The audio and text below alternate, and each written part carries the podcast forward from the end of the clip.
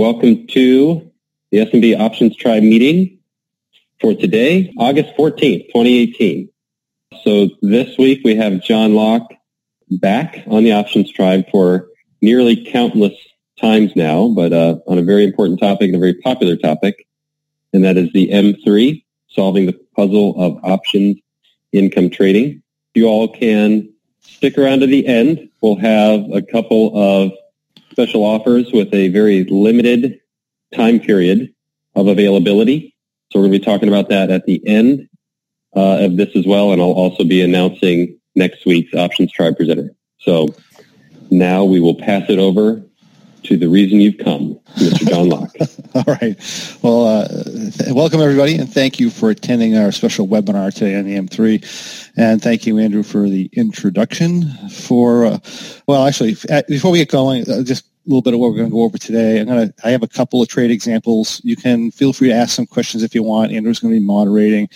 Uh, you know, we'll answer them as they're relevant and as we have time. We don't have a whole lot of time, so um, you know, but feel feel feel free to ask and uh, you know we'll see where we'll go. We'll get as far as we can through the two examples that I have, and we, we can do more examples if we have extra time. But I don't think that's probably going to be the case. For those of you who don't know me, uh, as Andrew said, I'm John Locke. I'm a wealth and success coach. I specialize in trading performance and trading psychology. I'm with a company called Locke In Your Success LLC. I train uh, retail traders, uh, myself and our coaches. You know, we train retail traders, professional traders, hedge fund managers, and coaches and mentors from other companies as well. And we do that, you know, so they can be the best they can be. I've also developed multiple trading strategies, as a lot of you may know. One of those strategies is known as the M3. Now, the M3 is what we refer to as a high probability market neutral positive theta trading strategy, which essentially means that the trade generates its profits over time rather than through price movement. And it's got a history of doing so quite well. Uh, so good, in fact, that we now have hundreds of people trading the M3 as, mo- as a monthly income strategy. And, you know, even though the M3 works great as a monthly income strategy, that was never the system's intent. The actual intent behind the M3 is to be a learning tool, a stepping stone, if you will, into the much more advanced and higher yielding ROC and M21 strategies. Now, people often ask me, to say, well, you know, why did you build the M3 as a learning strategy rather than a trade? And the reason behind that is, is because there are plenty of strategies out there right now, and there have been in the past, that are capable of returning in the neighborhood of 20 or 30% per year on average on an account over long periods of time. There's really nothing special about that. But the reality is, if my only goal as a trader was to have a rule-based trade that returns, say, 20 to 30% per year on average, I could simply do a bull, bull trade strategy, right? Our bull trade, if you're familiar with that, it's essentially a simple bullish vertical traded in a certain way. The bull trade is more simple. It's easier to follow. It's um, less subjective than pretty much any of the rule-based strategies you're going to hear about on the internet and it rivals the performance of any of them. Now, to trade the bull, you don't need to know options theory. You don't need to know what the Greeks are. You don't even need analytical software. All you need to do is follow the rules. So if my ultimate goal was to simply show you a trade that averages 20 to 30% a year over a long, over the long term without adding any subjectivity, even knowing all I know about options and all I know about virtually every trade currently on the internet, even knowing all that, do you know what I would do? I'd do the bull trade. Now, personally, I'd add some subjectivity to that because I'm me and that's what I like to do. But if I had, say, a friend or, uh, you know, I'm doing a, like a wealth coaching client or perhaps my daughter, for example, someone who wants to get know, as good or better returns in the S&P 500 or as good or better returns in many of the top mutual funds, but maybe they're not all that interested in actually becoming a real trader. I tell them to just do the bull trade. The bull's going to outperform most of the most of the, the trades you see uh, on the internet over time anyway. Uh, and that's why I never really considered the M3 as the end all and be all of a monthly income strategy because I can get similar performance much more simply spending a lot less time with fewer expenses than going through some of these more advanced stuff. So, you know, that's that aspect. But if your goal is to be more than that, if your goal is to become eh, more than you know just trade by the rules and, and and and make a certain amount of money, if your goal is more than that, say to be become maybe a competent, confident options trader, for example, or something along along those lines, then that's a very different story. Because while you can, you might be able to make money trading the bull. You're simply not going to become a competent trader if all you're doing is following rules and hoping whatever you're doing works out. So if your aspiration is to, is to develop into a trader, then the M3 should be part of your learning process because the real intent behind the M3 is as a trader development system. And it's been proven time and time again to be very effective at doing that. In other words, if your goal is to eventually develop into comp- to a competent, high-yielding options trader, if you want to take it to the next level, then the M3 is really the way to go. If you look at our you know, our website, the Locke In Your Success website, you'll see the M3 is only you know we have this path basically you know, for Russell or, or SPX, depending on how you want to go. The M3 is basically the beginning of a series of trades that are built on top of one another for the purpose of getting to the point where and of adding subjectivity to where you can you can trade the rock trade and even the M21 trade as a competent trader because you really can't jump into one of those systems. Uh, you really need to, to take a progression, and the M3 is basically the first part of that. So that is the intent of the trade. Yet, uh, even that being the case, the M3 continues to be a powerful core trading strategy among many, many retail and professional income traders. Uh, you know, and even among the traders who've wandered to some of those other strategies, a, vast majority eventually find themselves coming back to the M3 again and again as their core income strategy because it's just that powerful and effective. So let me show you a couple of trades from this year. I have, and I didn't write down what they are, but I know what I want to show you here. Uh, the last two trades were July and August expiration. They were both profit targets, so I don't want to do both those trades. I'm going to do August, and I'll do something earlier, maybe a June. I think, uh, if I remember right, June was a little bit challenging. But I'll show you the easy one first. August, 56 days to expiration. I'll kind of explain what's going on, and uh, and we'll go from there. Okay, so basically a setup for classic M3 trade, as we call it, would be to do a 50-point wing butterfly with the short strikes about 20 points behind the current asset price. And generally, we're going to do 10 of them. And we're going to add a call in here somewhere between 80 and 100 delta. Usually, we like to do 100. Now, we give you some flexibility within the program because doing an 80 delta call or a 60 or 70 delta call is going to react differently in, under different conditions than doing, say, a 100 delta call.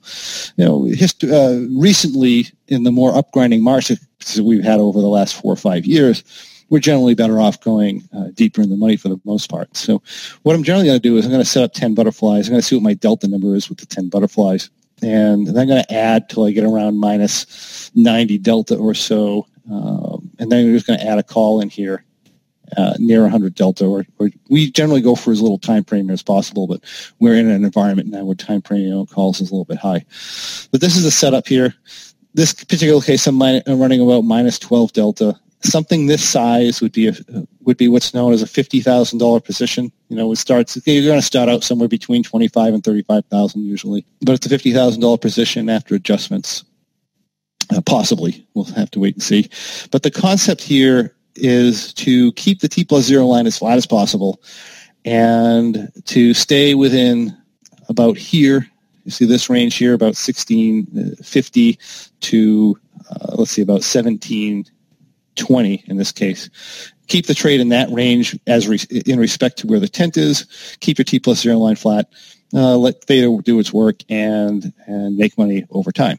So that's essentially the concept behind the position. And, and as we're doing this, we're going to be making adjustments when things get out of whack. Because as time goes by, that T plus zero line shifts, the price shifts, and things change around. So I'm just going to kind of skip this forward. We'll talk about you know some of the adjustments you might make and some maybe some optional adjustments you might make that, that tend to be within the program and you know, the reason we have optional adjustments is because we want to let you experiment, you know, whether it be in back testing or live trading with this. We want to let you experiment with this a little bit and get a feel what doing different types of adjustments do. So in other words, when we start to have a problem with a T plus zero line, for example, there's going to be multiple ways that we can fix it. Each way you choose is going to react a little bit differently and going to be a bit more beneficial or less beneficial depending on the specific environment that you happen to be in. And those are the types of things that uh, that we look at, you know, in the in the M3 strategy. So let's uh, let's just go forward here. This is this is going ahead five days. And we get in a situation where the, the, the asset price pulls down underneath our short strikes. Now, generally, if we get more than 10 points under the short strikes, we're generally going to move the tent. And we tend to be a little bit proactive to the downside because that's where a majority of our risk is. I mean, we might lose a trade to the upside. That is possible. But, you know, you're not going to lose, uh, you know, if you're trading it properly, you know, you're not going to lose you know, 20% to the upside, you, you, might you might take a bit of a loss there, but it shouldn't be anything like that if you're trading it properly. But to the downside, you know, that's where all our risk is. So um, generally what we're going to do is we're going to take some action here. In this case here, I did a rollback to the trade. So what we're essentially doing here is when we do a roll back or a roll forward, we're essentially closing the position and we're reopening the position. So I'm going to come here. I close this out. Now, there's certain ways to do this right, that are um, actually within the M3 program and incremental adjustability and stuff like that. We, we talk about how to adjust in a lot of the other bonus videos within the program, how to adjust this without actually pulling all the butterflies off, going 100 positive delta, and then trying to stick other butterflies back on, right? That's a learning um, event in itself is trying to do that because that would not be the proper way to do it. So you'd want to roll these, uh, essentially roll these back and in doing so, um, I'm going to reduce my size back down because if I'm making a downside adjustment, I'm going to want to maintain my positive delta. I mean, I don't want to be positive 100 delta, but you know, maybe positive 20, which is about half of maximum. We allow positive 50 in this particular uh, setup. So um, that being the case, I come in here, I do my rollback, and maintain a little bit of positive delta. You can see, you know, the T plus zero line is still extremely flat if I were to look at just the comparison on these, and what we're doing is we're just moving the thing back. We're, we're laying, we're giving ourselves more room to the downside, and the more important part is your is when is you want to watch your reversal risk. Because what happens with the market we say well uh, when the market goes down it's like pushing a basketball underwater and when it reverses it likes to reverse really hard. So but the problem is we don't know where it's going to stop right? So you know you want to maintain your your your positive delta on the way down for the mo- most of the time. You know, occasionally we'll have a market crash, but you know we have to we have to plan for uh, the majority of the time. The majority of the time, we're going to go down. We're going to take a quick shot down. We're going to bounce like crazy. So, when we do this, we're generally going to maintain a positive delta on the pullback, and that's going to look like this. And let's just go forward here all the way to July 6th.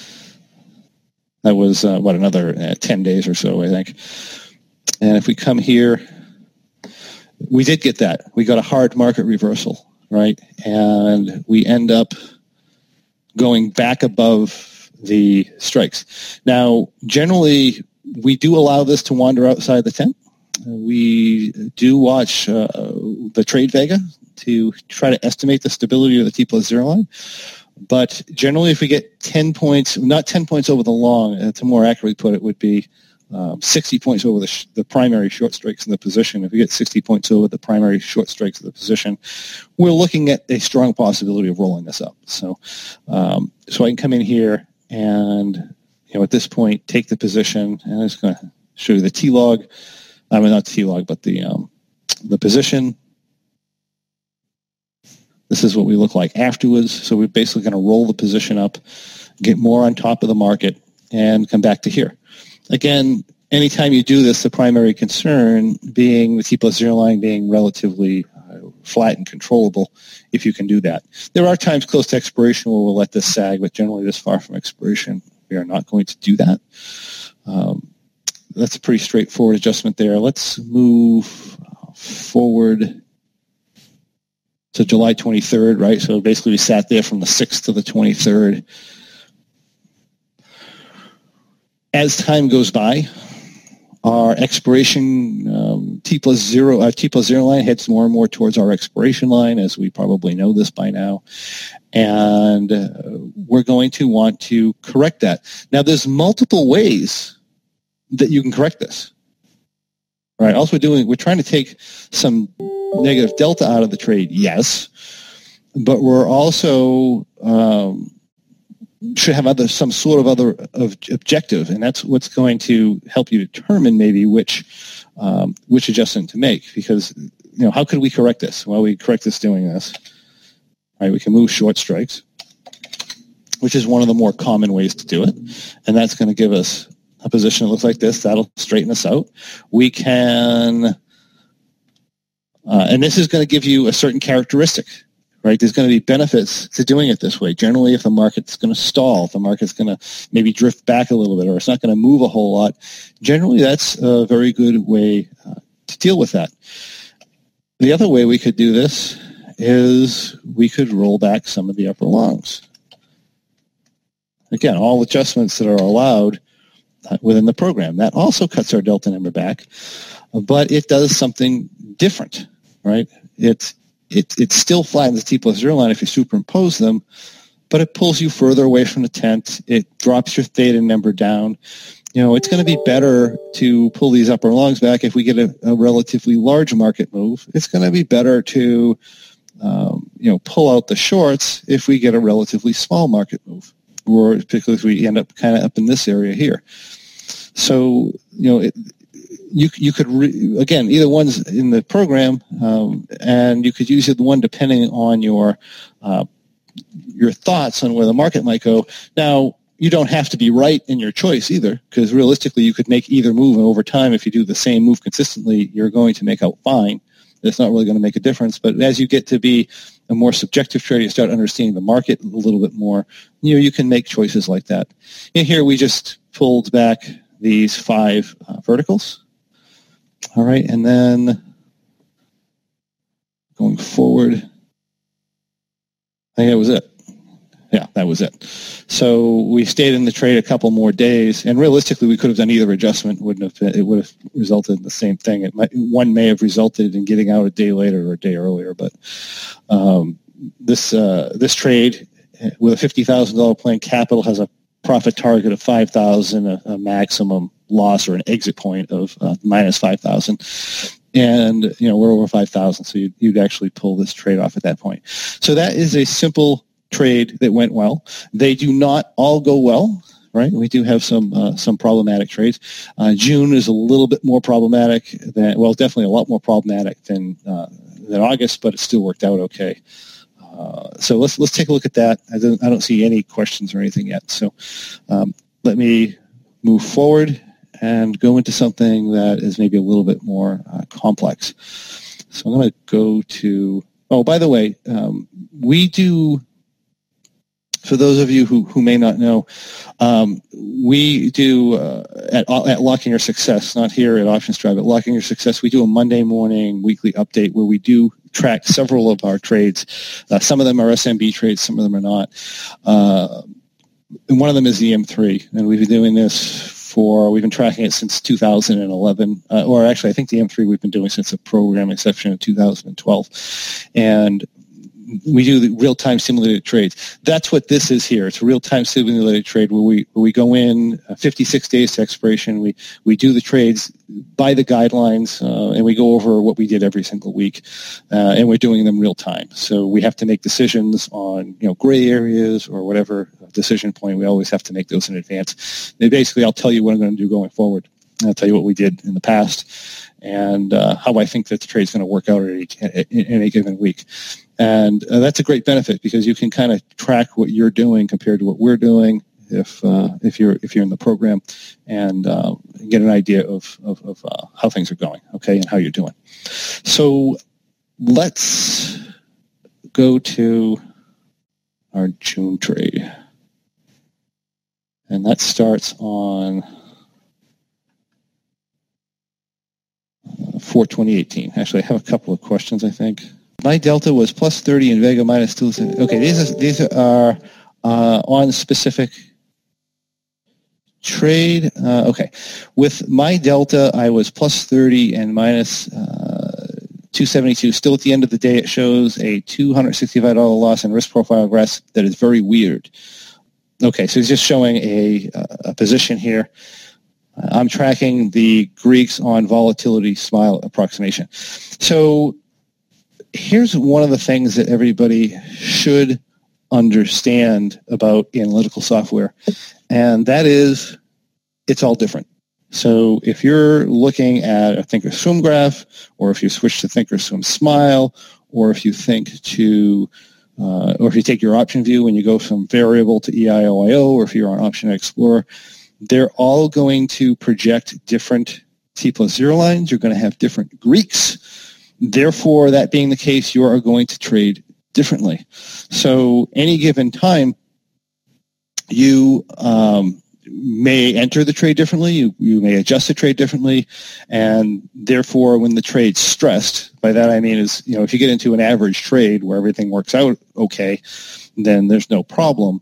But when the trades start to get stressed, you can get very different results and you need and you need to be aware of that. This system was you know so the, to, to, answer your question can i trade it with toss smile? Can i trade it with regular toss? Can i trade it with anything?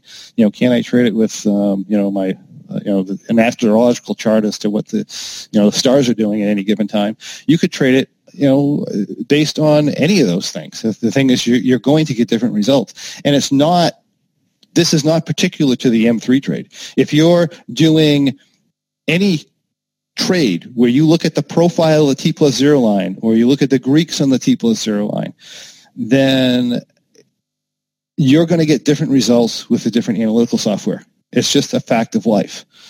So what you're going to want to do is you're going to want to go back test it in that analytical software to see what you're going to get.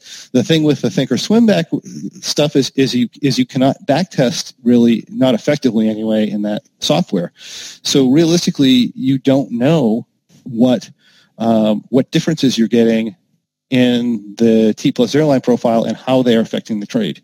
You simply don't know. I've seen a lot of people say that, oh, it's Smile, so it's fine and it's accurate, and that's not the case. Um, smile is sometimes better than oh, EIOIO or regular. Sometimes it's not, right? And it's your job as a trader to kind of determine when that is. Again, this is about learning to trade versus following rules. All right, so those are those are those are those are very different. You know, as far as your specific trade, I'd have to model it and see what's going on uh, on the position and and whatever. So so, uh, but you know, as far as does it work on toss? I mean, it, will work on anything if you spread out the time. So uh, my point being, you know, whether you use any of those systems over long periods of time, you're going to do fine under specific periods of time, specifically short periods of time, you may see very different results from month to month. Okay. Um, you know, can the M3 be implemented using IWM rather than Russell in order to learn? Uh, the problem, the answer is yes.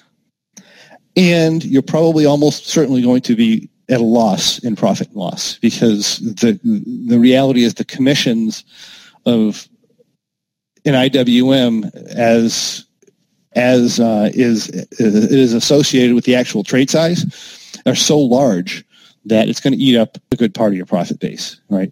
So we do have in the program, we do have uh, a way to trade it with as little as five thousand dollars right? So, um, you know, we can show you a Russell with one butterfly and, and mixing with IWM. We can show you a method to do that. And we can also, we also show you an M, what we call an M3U, which is just a broken wing butterfly. And, uh, it's it's just, it's an M3 as a broken wing butterfly. It's one of the variations of the M3, or the M3 is a broken wing condor. That's another variation of the M3. We can have you trade that way, and that's a much more efficient way to trade. And realistically, that is the way to do it okay, if you're going to do that, is to stay in the Russell or in mix with IWM or um, or just go into an M3U. Um,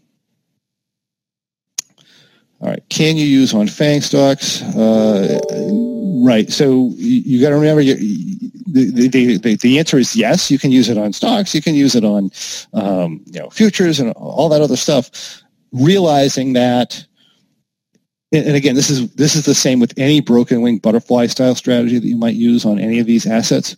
You need to realize that these suckers can maybe cut in half overnight or double overnight or move these this extraordinary amount where you're just not going to see in an index. You know, you might see the Russell 2000 move 40 points, um, maybe a little bit more.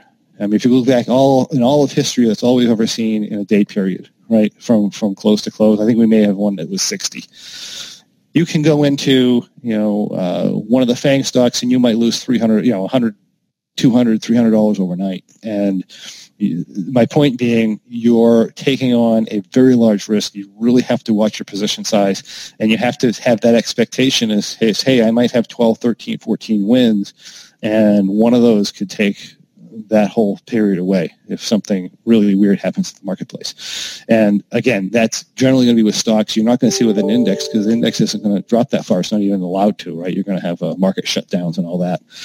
Um, with the other things, you're not. Okay. All right, and, and, how has the strategy performed this year relative to the bearish butterfly and the rock? It is uh, performing better than the bearish butterfly this year. It is the rock trades 99.9% of the time. The rock trade strategy is going to be our highest returning strategy. Occasionally something else, occasionally something else will beat it if you have a particularly bad year or something weird happens in the marketplace. 2016, I think, was one of those years. But this year, the rock strategy is clearly by far the best performing strategy of the year. All right. Uh, but again, this is part of the learning process to get up into the rock strategy, right? So very important to have this. So let's, let's, um, that's what we have. So thanks everybody for the questions. That was great. Let's, uh, how much time we have? Well, you so you need, we have another 20 minutes. So let's go in here. We'll take a look. Yeah, we're doing great. Okay, great, great, super. So I need to go to um, for 2018. For 2018.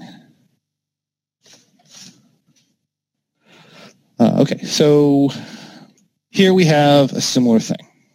So one of the things about this strategy that's interesting, particularly if you use OptionVue, which you really should be using, whether that's what it was developed in. And the OptionVue variable strategy really is the best um, modeling software for the Russell, uh, particularly when you get into broken wing butterflies or butterfly call type of stuff. So one of the things you, you should you should realize is that you know, sometimes you come in 56 days to expiration and you have 10 butterflies and that's too many. And realistically, you should be trading with eight or seven or, or you have to put verticals in to start the trade. And then you have other times where you might go 15, 20, 25 butterflies on entry. And you hear a lot about implied volatility skew uh, from uh, other people and so forth. And this is a way, and, and, to me, it's an actually, it's a more effective way of looking at implied volatility skew than actually looking at the skew charts because 99% of the people can look at a skew chart and they can say, oh yeah, it's curved or it's not curved or whatever, but they really don't have any way to associate that back to what it's doing to the position. Realistically, whenever that curve changes, your T plus zero line profile changes. And depending on how you have to enter this position, and we kind of go into that when we start talking about entries, um, uh, depending on how this, uh, you have to enter the, the, position, it basically tells you what your volatility skew curve is, right? So when we have to enter with like 15 butterflies, for example, with one call, I, I have a fairly flat um, IV skew curve uh, relative to normal, right? And I can take that and I can associate that with what the market's actually doing. So, you know, we're in a marketplace here that's generally uptrending at this point, right? We had that little blip in February and, and, and March, but you have this marketplace here that's just generally uptrending and volatility should be low. I should be in 10 butterflies here to one call, not 15. Right. So this, this is, this is, it's, it's unusual what I'm saying. So I can tell that there's, you know, some, some weird volatility shifting going on given the, given the market environment. And I could also tell that then, and I can tell that today when we enter the trades today, we're even still um, flatter volatility skew than normal, uh, at least in the Russell so this is what we have. Anyway, I end up with 15 and 1. Pretty much the same thing to start off. Uh, know, we can look at the price chart, I guess, if you want, right? Well, I guess we're a little sideways, but we've been uptrending here for a little while, right? Um, realistically, the volatility should have shifted down by now, uh, but it hasn't. So anyway, and you can make whatever readings you, you know, whatever meaning you want out of that, obviously. But which you'll do as you become more proficient in trading. You know, you look at you'll look at these these entries and you'll you'll put some sort of a meaning on it. And you know, we're all a little bit different when we start being a little subjective, so we'll put different meanings on it. But anyway, um, you know, this goes by several days from. Actually, this is quite a while, isn't it? This is um, our first adjustment, and we've gone almost 20 days. We've gone about 18 days. Really, nothing's happened. The market's been sideways, and um, we're up about $1,300 because time gone, has gone by and so forth. We end up being minus 113 delta. So we take a look at this. Again, there are multiple ways in which we could fix this, right? We can fix it by uh, rolling in some upper longs, as we said before. And know, let's just try to make this, let's just do seven. We'll try to make it about 50. No, maybe we got to do 10. Anyway, I, I can roll in some upper longs, and that brings me to about 50. If I analyze that, it looks like that. I can you know, bring some of these up. That's probably going to take about this far. 10, 5,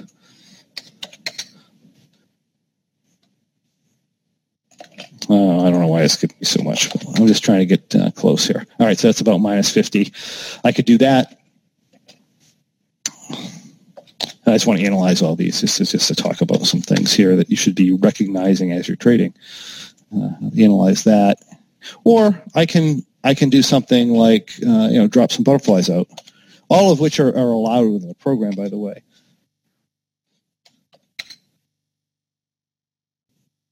Right, so I could pull that down also. So if I superimpose these, I have basically three things that keep my T plus zero line looking identical to me from, say, 1545 all the way up to, um, you know, 1635. So a very wide range. It keeps my T plus zero line looking almost identical. But the reality is, if you experiment with these, you're going to find that each one of these adjustments is going to do something different when volatility shifts. They're each going to do something different when the market goes up or when the market goes down. And part of that is learning, you know, how positioning works and learning how to be a good trader. When you start to understand how each of these adjustments are going to affect what and what's going to be best in each individual situation. So that's that's all part of the, uh, the process. In this particular um, example, what, what I ended up doing and again, you can do the wrong one. You, in other words, or not, not none of them are the wrong one, but you can do the non-optimal one and still work out okay. But uh, the the beauty of this is, is it allows you to do the wrong one, whatever turns out to be the wrong one, and still generally do okay. So I just pulled five butterflies off. I brought my delta down, um, you know, underneath normal maximum where where this is now is about minus 50, and um, this is what the resulting position ended up like. So let me move forward here. Right, some more time goes by and we get more than 60 over the lower short or the primary short or 10 over where the normal upper long would be. Uh, generally, we're going to do a roll up there. So, so, you know, we don't have a delta problem. We don't have, we have a Vega problem. One of the parameters we like to use in this position is to keep your vega negative. And part of that is because your T plus zero line gets really unstable or unpredictable when you start getting into the positive delta range of the T plus zero line. So, um, you know, that being the case, we're generally going to do something there anyway, but, uh, you know, I've cleared the upside here, so I'm going to do an upside adjustment. When I do the upside adjustment, if I had I gone in with a symmetrical butterfly, I end up being, you know, minus 68 delta, which is basically probably towards the upper end of my limit. So I probably wouldn't want to do that. I'd probably want to come in, roll up, and flatten my T plus zero line a bit.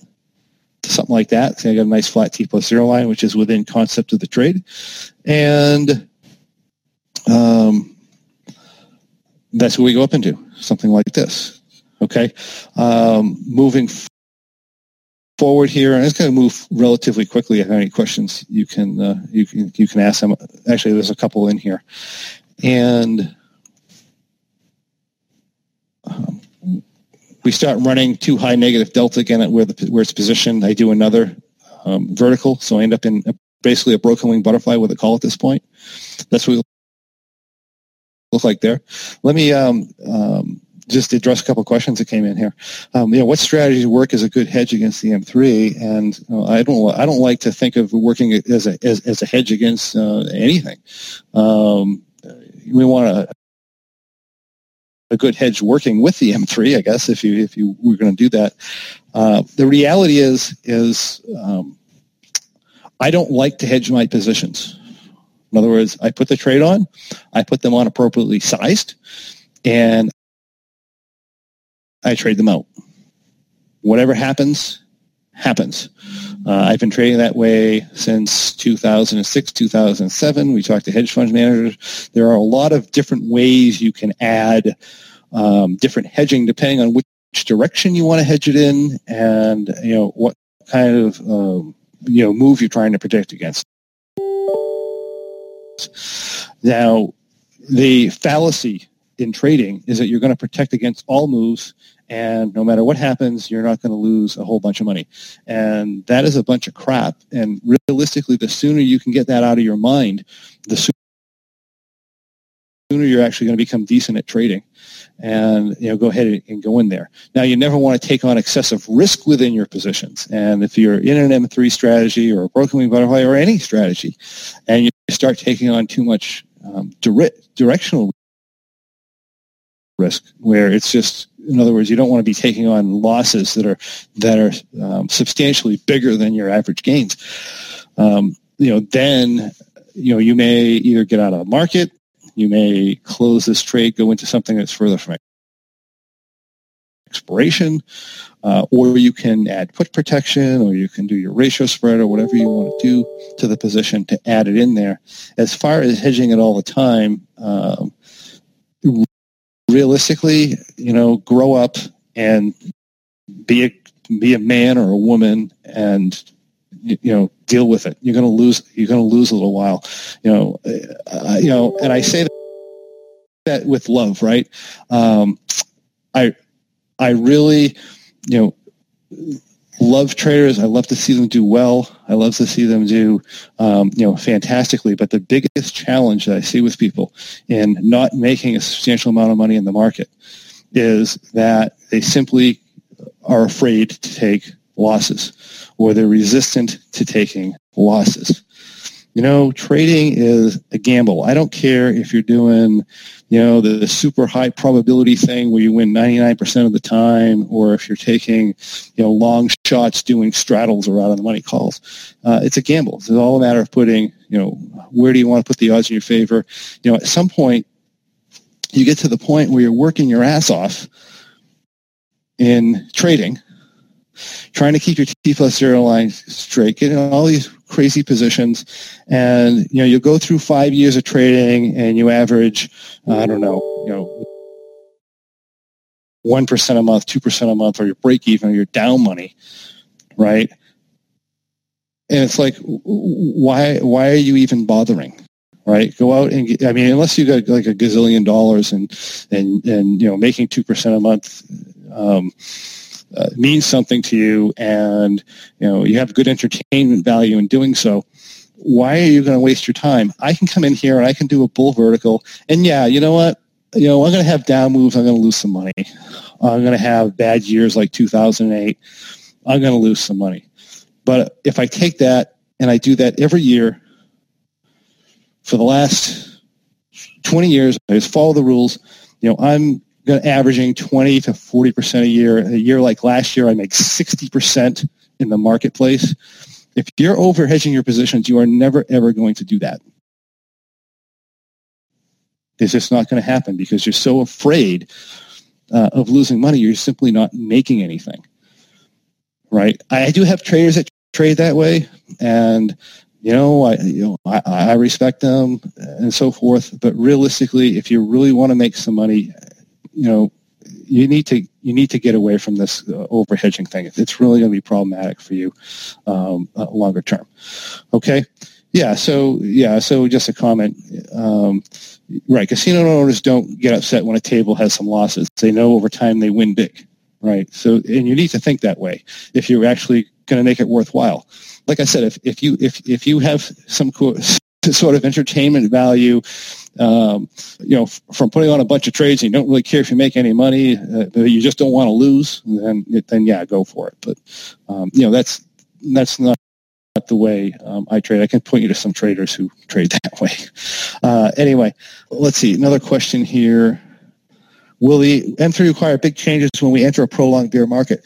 Well, you see, that is the great thing about the M3 strategy in general, right? We've live traded this from 2007. Not just myself, but a lot of different traders. I mean, we didn't have that many trading them back in 2007.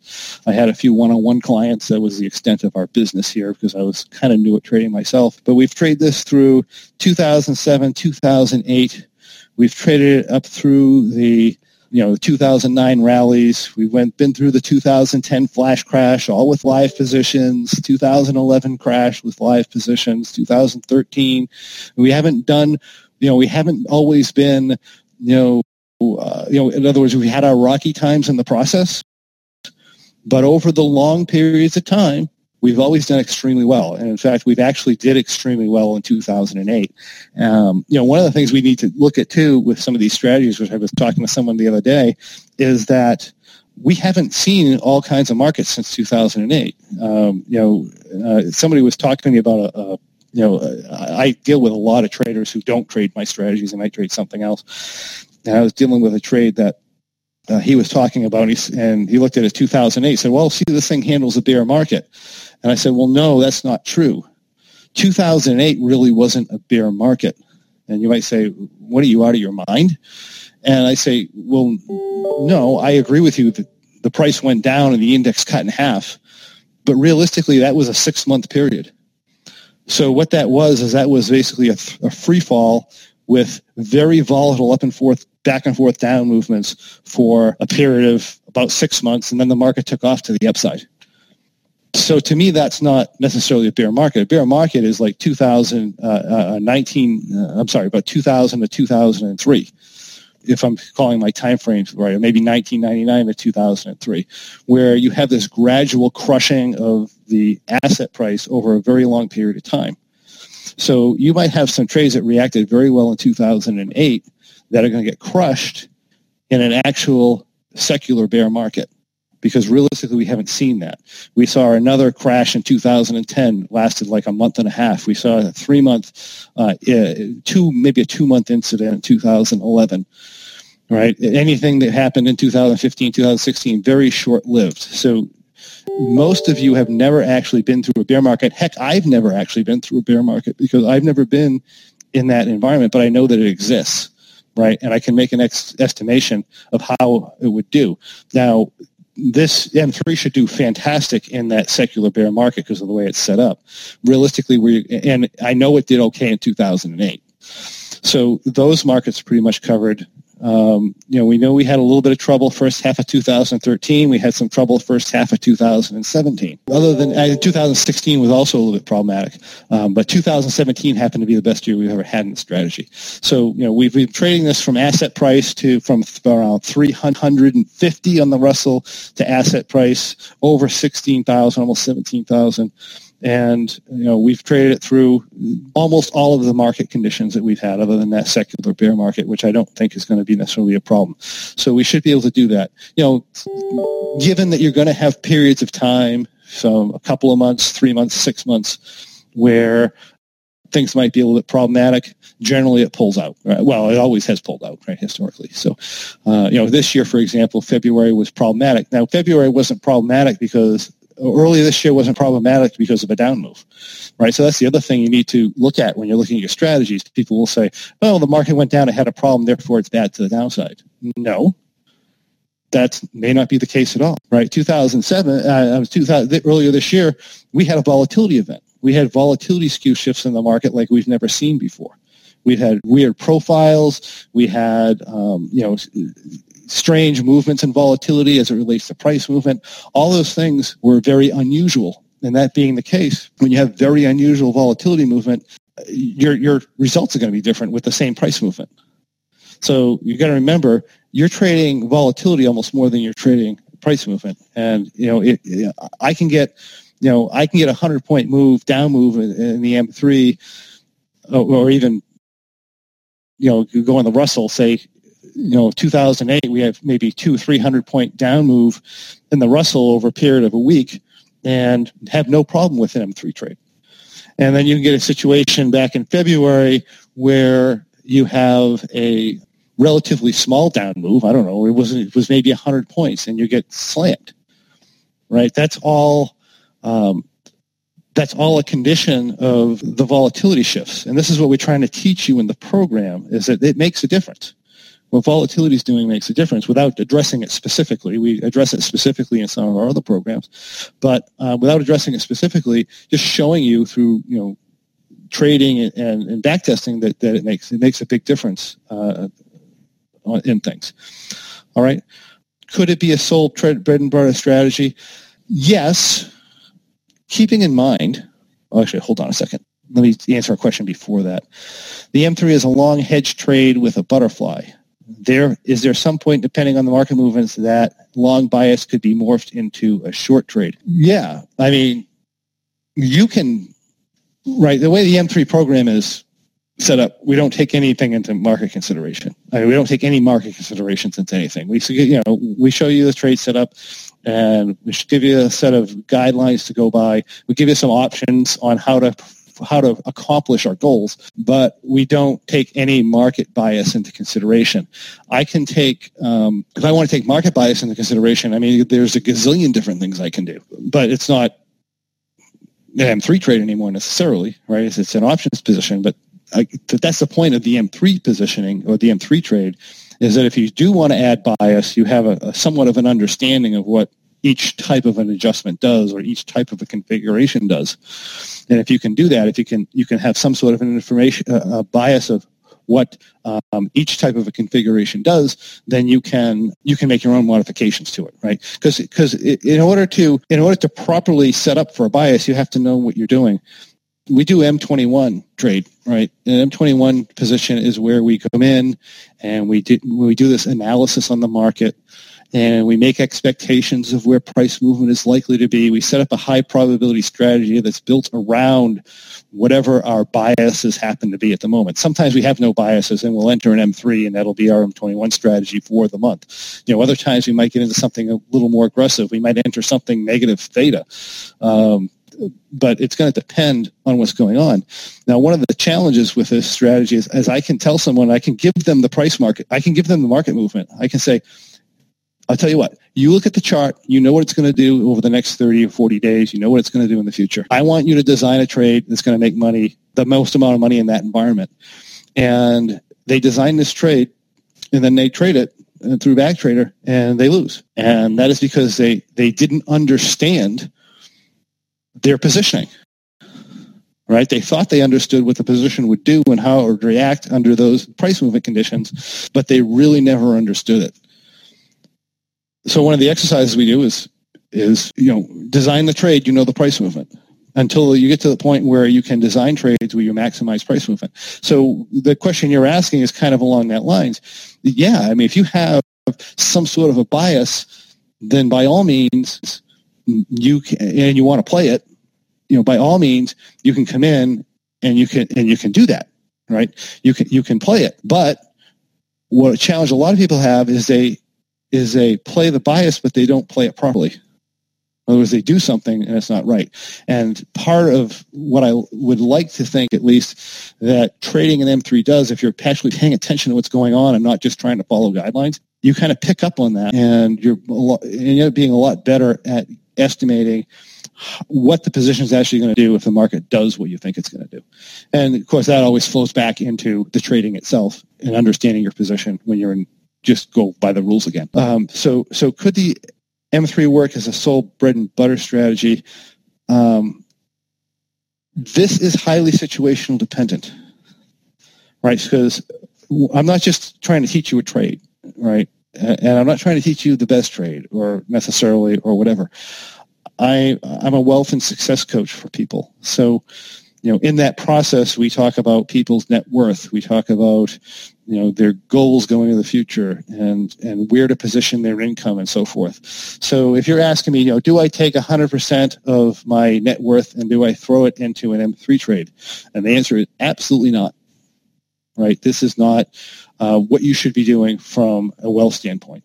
I mean certainly it's possible to do it uh, and you'll probably do okay um, but realistically that is not the way you should be doing doing it. I mean you need to have you know we have multiple income streams and all this other stuff going on.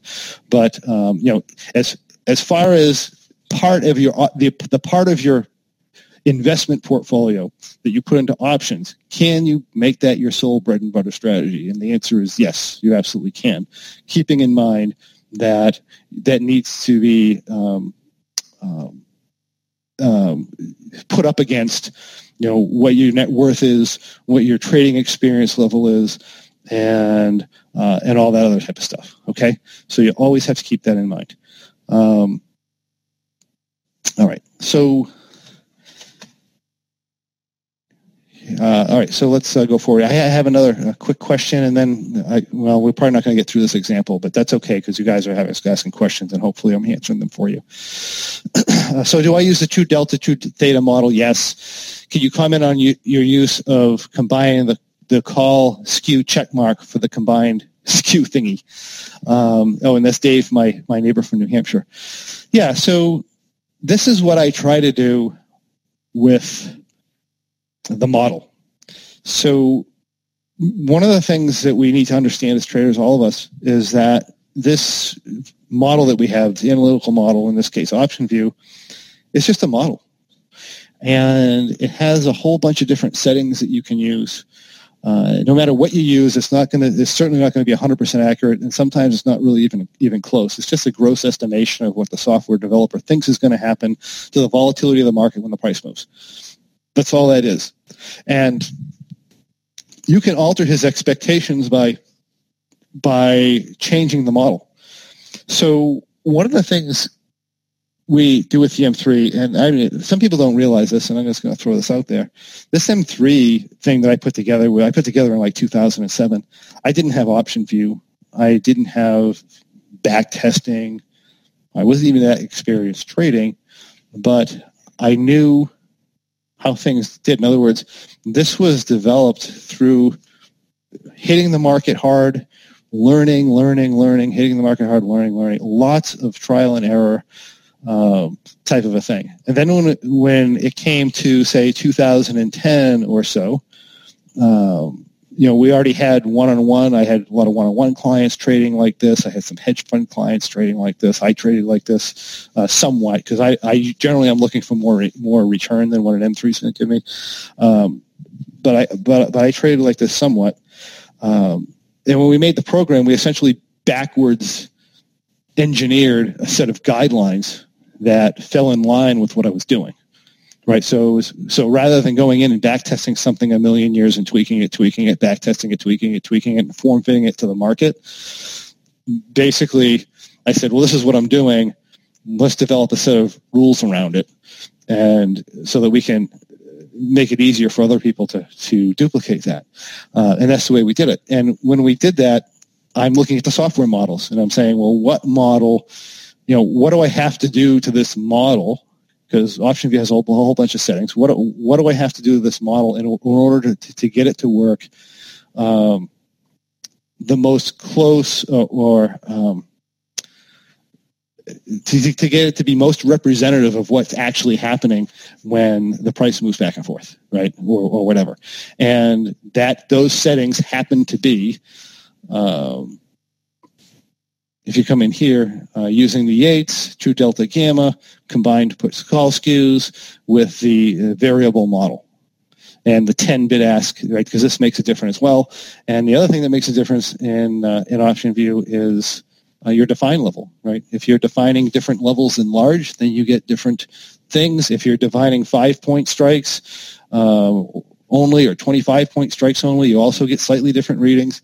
This was the most representative um, um, T plus zero line of what actually happened on average, right? Because because we we have different conditions. I can I can pick any one specific condition and say, well, this model was better or that model was better, but on average, that happens to be the model that most reflected the, uh, the where the T plus zero line most closely reflected what was going to go on when the price moved.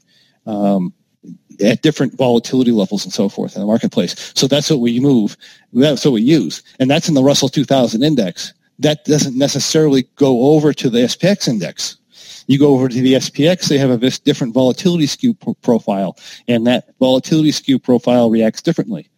So while I might use the variable in here uh, with combined put call skews, that's what gives me the most accurate reading here. If I go over to the SPX, that's not the case. I have to, I don't have to, but it's more beneficial generally for me to switch to some other uh, model, which you know we could go over uh, at another time. So uh, there is a difference in in in the asset as well and how you want to do it. The most important thing is that you learn how to read the analytical graph and understand under what conditions it tends to be right, under what conditions it tends to be wrong, and then then you can go there and make adaptations. You don't have to be do that to be successful trading the M3. You can just go by the rules as they're written down. But um, you know, as you get more as a subjective trader and so forth, and you're trying to estimate things and get an idea what's going on, then you, you could you could change settings depending on certain conditions right? So it's not necessary, but it can be. So, you know, that's the M3. Uh, uh, we didn't get to go through this one, but essentially what happened is we had a crazy up move and we ended up, you know, making a thousand dollars or something here. But um, um, that's essentially how the trade works. Now, um, I'm just going to quickly, actually, we have to get going because we're about out of time, but uh, just a little bit of background on the system. It was initially released in 2011. It was, but it was developed in 2007. I initially developed it as a t- tool to get people to understand options trading better. Um, so the trade was developed over 10 years ago. It's been live traded since 2007 by somebody, uh, including me, pretty much constantly through that, through the 2008 market crash, through the rallies of 13 and in 2009, flash crash 2011. Um, our most profitable year ever recorded in the uh, M3 was actually 2017.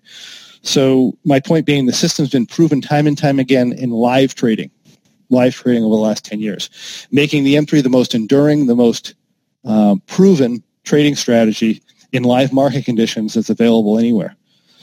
Uh, add that to the fact that you know, we see a lot of good results in transforming people into extremely skilled options traders.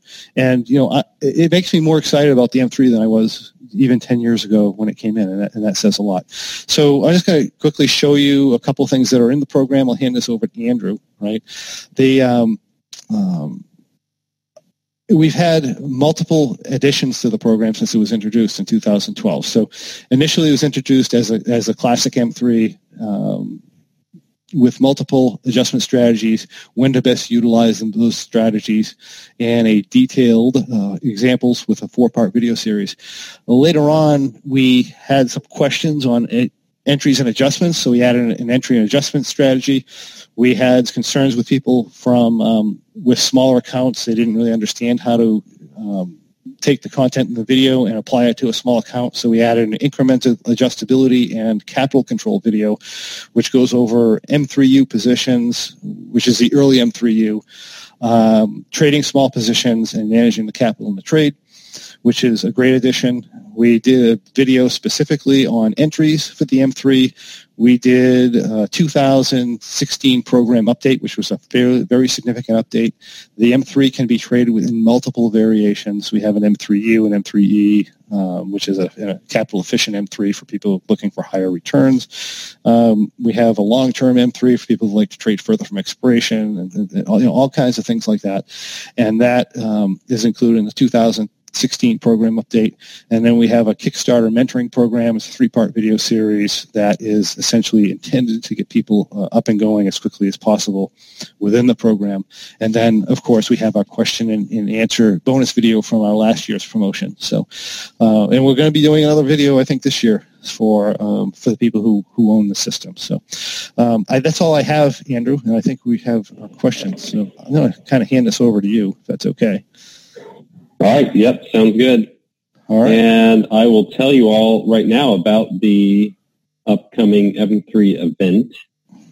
And you may so want to me... share your screen at some point here too. Yeah. all right.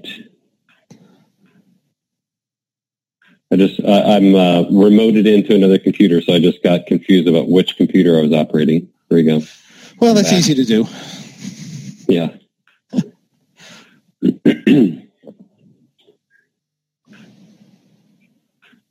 All right, there we go. Um, all right, so let's get back up here. And I can tell you about the upcoming event, but first is our special offer uh, with a limited time. So for two weeks, we're going to do this. Two weeks only. We are marking down the M3 options trading system course. Uh, we still have it labeled as the trading system because that's what it's affectionately known as, but mm-hmm. uh, maybe we'll actually update it to be the trader development system. Uh, but it's 1475 is the regular price that we have throughout the year. And for two weeks only, we're running a special offer. You can get it for twelve forty nine.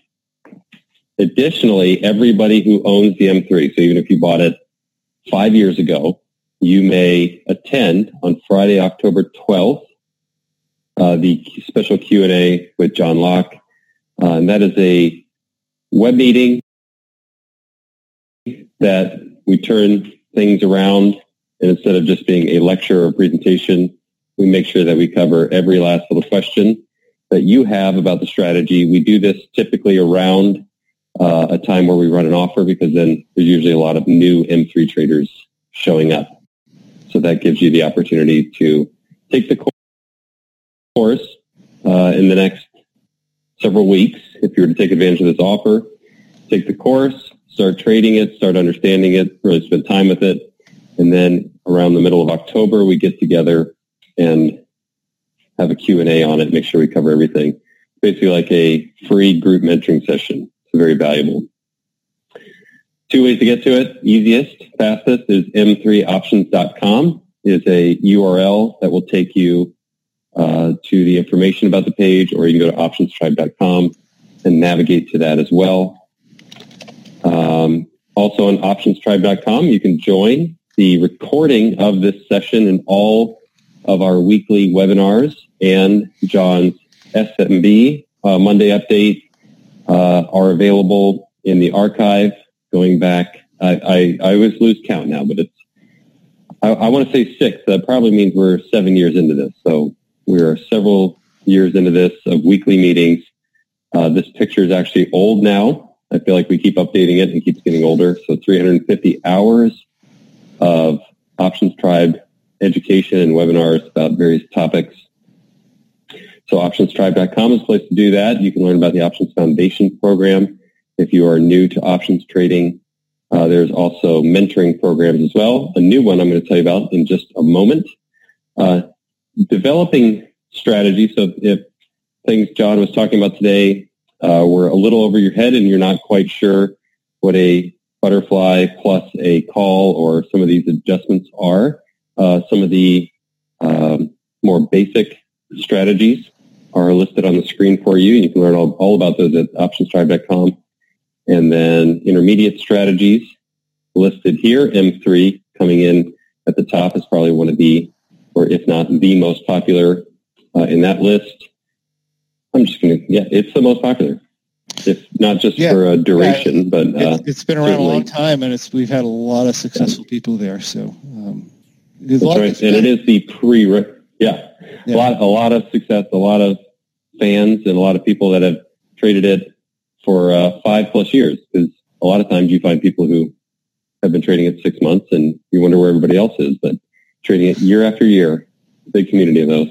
So, and it is the prerequisite for some of the more advanced strategies listed on the screen here. Um, a new, uh, one of these is not new, but one is new, um, is the workshop. So that's a systems trading workshop. So options systems. We get into a lot of futures options and signalized options trading and backtesting and group backtesting and group workshop environment. That's here smbu.com slash workshop. The new thing is that the lower half of this slide is you can do a first hour of mentoring with SMB, and that session will be with me at this time. Uh, Seth also does an offer um, occasionally throughout the year. Right now, that session is with me, and you can do a discounted first hour um, where we would spend time getting to know your background, your experience, and then my goal is to give you a strategy for developing as an options trader. And that may mean pointing you toward a specific strategy to focus on or a certain type of mentoring or certain software or certain things to work on. So either way, that is something for you to look at. Um, the link isn't the easiest to get to, so I just put my email address in there. That's probably the easiest way to get started on that. Um, so that's an old picture. And here it is. This is next week's Options Tribe meeting, Tuesday, August 21st. Ophir Gottlieb, sorry if I said that wrong, with Capital Market Laboratories, identifying the impact of stock gaps and the timing of directional and non-directional options strategies to play volatility and momentum. Almost ran out of room for that one. So cool topic there. Stock gaps, directional and non-directional option strategies to play volatility and momentum.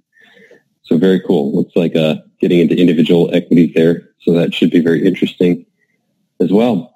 Uh, I am not Seth Freudberg, but I play Seth Freudberg on Tuesdays when he's on vacation.